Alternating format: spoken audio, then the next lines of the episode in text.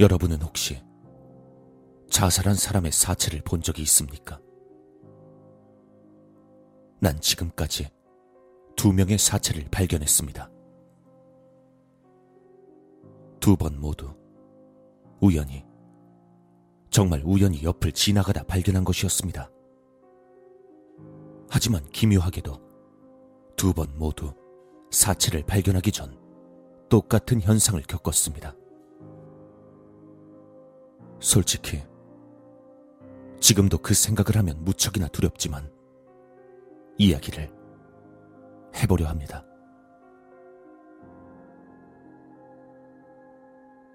첫 번째는 우리 집 강아지를 데리고 근처 숲에서 산책을 하고 있을 때였습니다.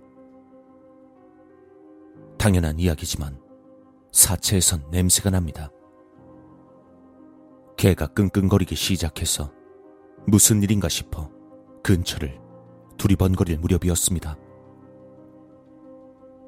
갑자기 어떻게든 죽고 싶다는 생각이 들었습니다. 지금 어떻게 해서든 죽어야만 한다. 그런 생각이었습니다. 취직에 실패했을 때라던가, 아버지와 엄청나게 싸웠던 때라던가, 이미 다 지난 일임에도 기분 나쁜 추억만 머릿속에 떠오릅니다. 이런 세상에서 더는 살고 싶지 않다. 편해지고 싶다. 그런 생각이 머리를 가득 메웠습니다. 하지만 그것은 무척 짧은 순간이었습니다. 금세 난 정신을 차렸습니다. 그리고 어째서 이런 현상이 일어난 것인지 의아해하며 그대로 숲으로 나아가다 발견했습니다.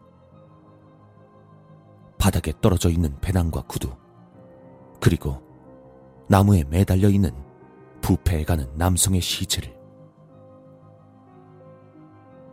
난 겁에 질려 집으로 도망쳐 경찰에 신고했습니다.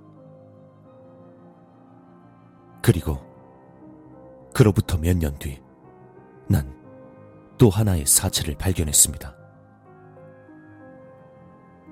두 번째는 여자였습니다. 여자친구와 함께 드라이브를 나왔을 때였습니다. 그날은 어느 산 꼭대기에 올라 전망을 보려고 나왔던 터였습니다. 구불구불한 산길을 차로 천천히 올라가던 도중 또 갑작스레 그 현상이 일어났습니다. 죽고 싶다.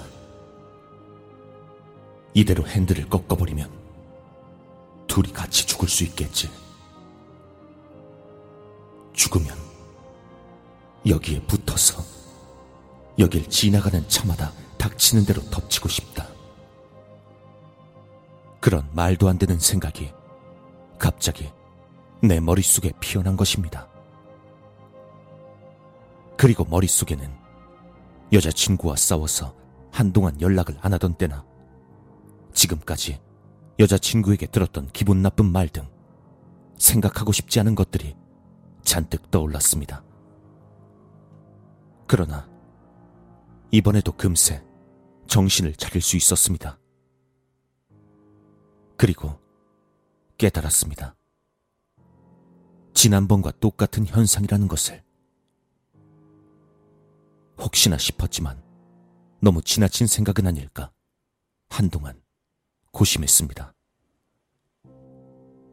하지만 직접 확인하고 싶었기에 난 찾으러 나서기로 했습니다. 산길이다 보니 후진이 힘들어 난 차에서 내려 아까 그 현상을 겪었던 곳까지 100m 정도를 걸어갔습니다. 그리고 아래쪽을 보니 역시나 있었습니다. 아래쪽 경사면에 있는 나무 기슭에 감색 옷을 입은 여자가 누워 있었습니다. 온 몸에 소름이 끼쳤습니다. 난 바로 경찰에 신고를 하고 울고 있는 여자친구와 함께 차 안에서 벌벌 떨었습니다. 혹여나 나 말고도 이런 일을 겪는 사람이 있는지 모르겠습니다. 난 이제 숲이나 산에는 가까이 가지 못하겠습니다.